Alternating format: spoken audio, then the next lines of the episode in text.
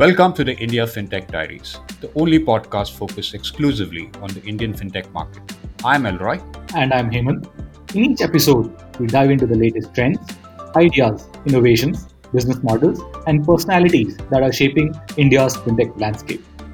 We also invite amazing guests who are innovators and industry players that are driving the change that is helping make financial services more modern, innovative, and inclusive in India.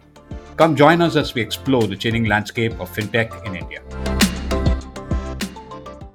नमस्कार Elroy आजचा दिवस खूपच चांगला आहे हो हेमंत आजचा हा आपला अकरावा भाग आहे असे दिसते की कालच आपण हा शो सुरू केला होता तर आज आपण आपल्या मित्रांना काय सांगणार if you're thinking you have tuned into the wrong show don't worry this is still india fintech diaries the podcast where we explore themes that are relevant to fintech in india i am your co-host hemant And I'm your co host Elroy. At the start of the show, both Hemant and I were conversing in Marathi, the language of a home state of Maharashtra. Now, Marathi is one of the many languages that are spoken in India. As per the last census in 2011, Indians spoke a mind boggling 121 languages. Of these, 22 were official languages, meaning that they could be used in official documents. If you add all the various dialects, there are potentially a few thousand languages spoken in India. With such a vast variance in something as basic as the language used for communication, we thought we should kickstart a new theme to deep dive into this area. We call this theme FinTech for Bharat, and it focuses on how FinTech can be more inclusive across the country. But Hemant, let's uh, get back to basics first. Uh, what does Bharat mean, and how is it different from the concept of India? Sure, Elroy. And before I get into the new definition of Bharat, for, for our listeners who are not based in India, Bharat is the word or the name for India in Hindi and in Sanskrit. Now, getting to the today's definition of Bharat, which we are using in this topic, you will have to st- stretch your imagination a bit. Imagine a three dimensional space and imagine three axes. The first axis is of education, and closer to the origin, you will be have the most educated ones, and farther from the origin, the education goes down. On another axis, keep affluence. Closer to the origin, you are more affluent, and away from the origin, you are less affluent. And the last parameter, consider the distance from a metro city. So closer to the origin, you're closer to a metro city, and away from the origin, you're away from a metro city. Now, if you take a person sitting in in the country, and if he's closer or she is closer to the origin point, the chances are that the person is part of India, and the farther away he is from the origin, the person is part of Bharat. Now, if you look at the outcome of this analysis, you will see that the part India is predominantly an urban male. And when you move away, it is slightly more rural and also includes a lot of women who are part of the country. Now, that's how Bharat is being defined. And till date, both the internet and financial services, except the one run by the government, have predominantly serviced the India part. And the Bharat part got left behind. And that's how you define Bharat. Now, when you start looking at why Bharat got le- left behind, the first issue that I have is user experience. User interfaces today are largely designed by English speakers for English speaking users. The vast majority of India that is literate in one of the 122 languages that you mentioned, Elroy, gets a second hand treatment as far as the user interface is concerned. When people cannot easily interact with user interfaces, obviously the usage is subpar. By extension, even the portion of India that is literate is at risk of being excluded from the digital revolution sweeping financial services simply because technology is biased to put English over other languages or other forms of access such as voice based communication. New age language technology companies, which we are going to speak in the future, are helping correct some of these. And in fact, some of the new banks and other fintechs, such as Yellow, are approaching this problem from a design perspective by designing for Bharat first. So, Hemant, that's a very good point that you brought up. And another big key difference that I see is that unlike uh, urban India, which is well connected to the broader financial ecosystem, Bharat also lacks connectivity to the broader financial ecosystem. Now, let's take distribution reach or uh, the distribution problem. If you look at it, it's quite uh, difficult to distribute financial products across the length and breadth of the country and reach even the remotest parts of India. To some extent, we've had a moderate amount of success in distribution of some types of financial products uh, using models such as business correspondents or BCs and some of the newer uh, business models such as payment banks and small finance banks. Now, while these mo- measures have been moderately successful, to truly expand distribution reach, one needs to look at not just the physical aspects of distribution, but also look at the data aspects of distribution.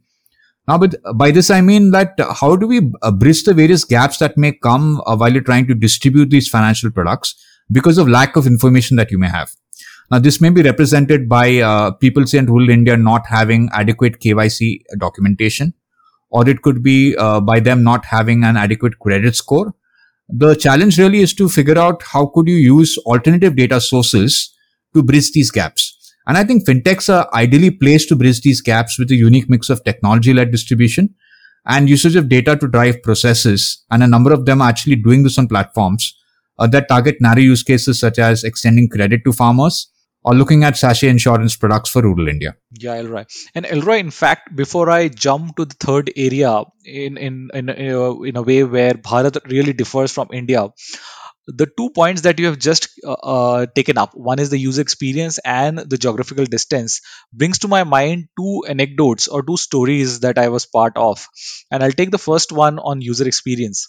Now we were doing this study of uh, remittances right? And inward the, the domestic remittance itself is a huge part uh, of the country right? That means a lot That's of people right. who are working in cities send back money to their home correct now for a very Yeah. very long time and everyone is aware that if you send a remittance through a bank it is much cheaper than maybe using informal ways of sending it correct and Correct. what we were trying to understand is what is the reason why a person is not sending or doing a remittance via a bank branch which is just sitting there because this is a, a guy working in a city that means access to branch is not a problem right and he's still Yeah. using that informal shop which is just next to the branch and when we spoke to them and what we realized is just to attract india the branches have been made so fancy that sometimes the urban worker who wants to send money back is really scared or intimidated by just the branch and the the reason that in the branch he will have to speak maybe in english or the forms are in english and he's really intimidated by that. So he's happier to pay some charges to the informal Yeah. shop just to avoid getting to the branch which is pure simple user experience which may not come in your mind or my mind when we think of going to the branch. Exactly right? So that that's one where where user experience comes in. And second is the distance part. And as you rightly said if you go to the rural areas the distance a person has to travel to access a bank branch itself is so high that just going to the branch even to collect the money which their families have sent will cost the person one day's wage which is a huge thing for that person. That means there has to be better ways in which the person who is sitting in the rural segment can really access financial services without spending a lot of time effort uh, in, in trying to get to it.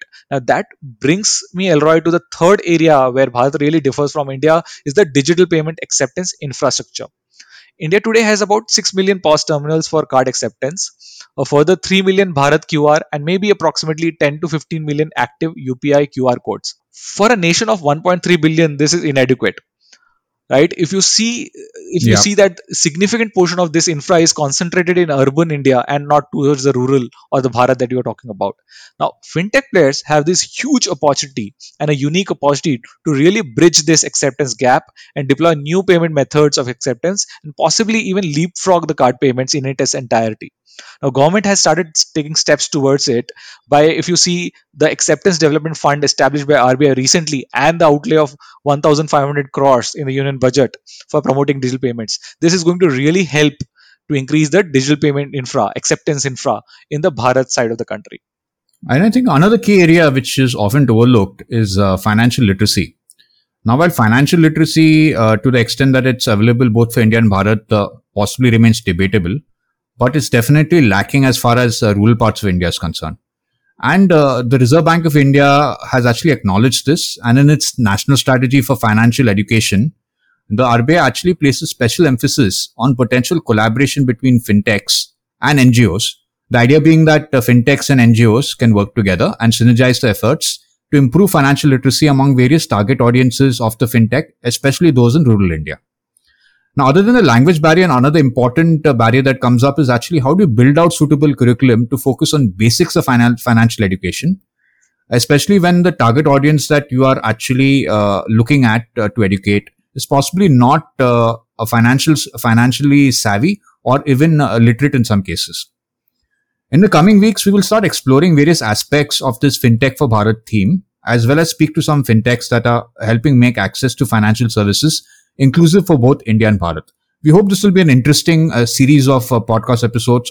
Absolutely. And Elroy, just to add to that excitement of doing a podcast series on FinTech on Bharat, as our listeners now are aware that India is one of the most thriving and buzzing fintech ecosystem in the world.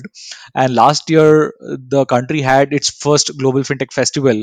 Now, the global fintech festival is back and it is happening in June 2021.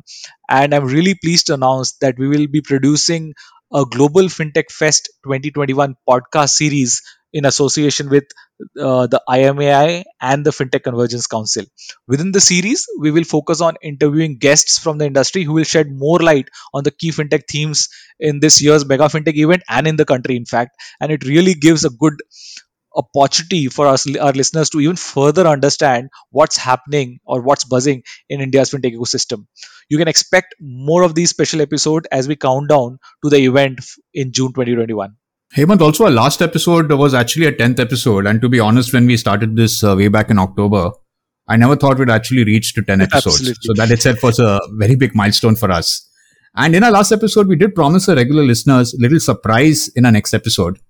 So what we're going to do is uh, to celebrate our 10th episode, we want to announce a little giveaway. So as part of the sweepstakes that we have, up for grabs are three copies of Brett King's latest book, uh, Bank 4.0, Banking Everywhere and Never at a Bank. To enter, you just need to listen to any of our recent episodes and just tell us what you learned. So you can leave a comment on our YouTube channel or on Instagram or send us a tweet. Just remember to tag us in your comments uh, so that we know uh, what you learned. And also use the hashtag I learned this on IFD. So we're giving away one copy for each of our social channels for the best messages. And also do remember to follow us or subscribe to us uh, so that you know when we announce the results. I'll leave more details about this in the show notes. And Alright, I think 10 episode is this very tiny uh, mini milestones. I'm but I'm really really so happy about it. And we have had our listeners coming back and providing really valuable feedback and inputs. So it would be really great to listen to our listeners and get more inputs and maybe even shape our program based on the inputs that we receive. So that's it from India FinTech Diaries this week. We are looking forward to hearing your comments on the show. And until next time, stay safe.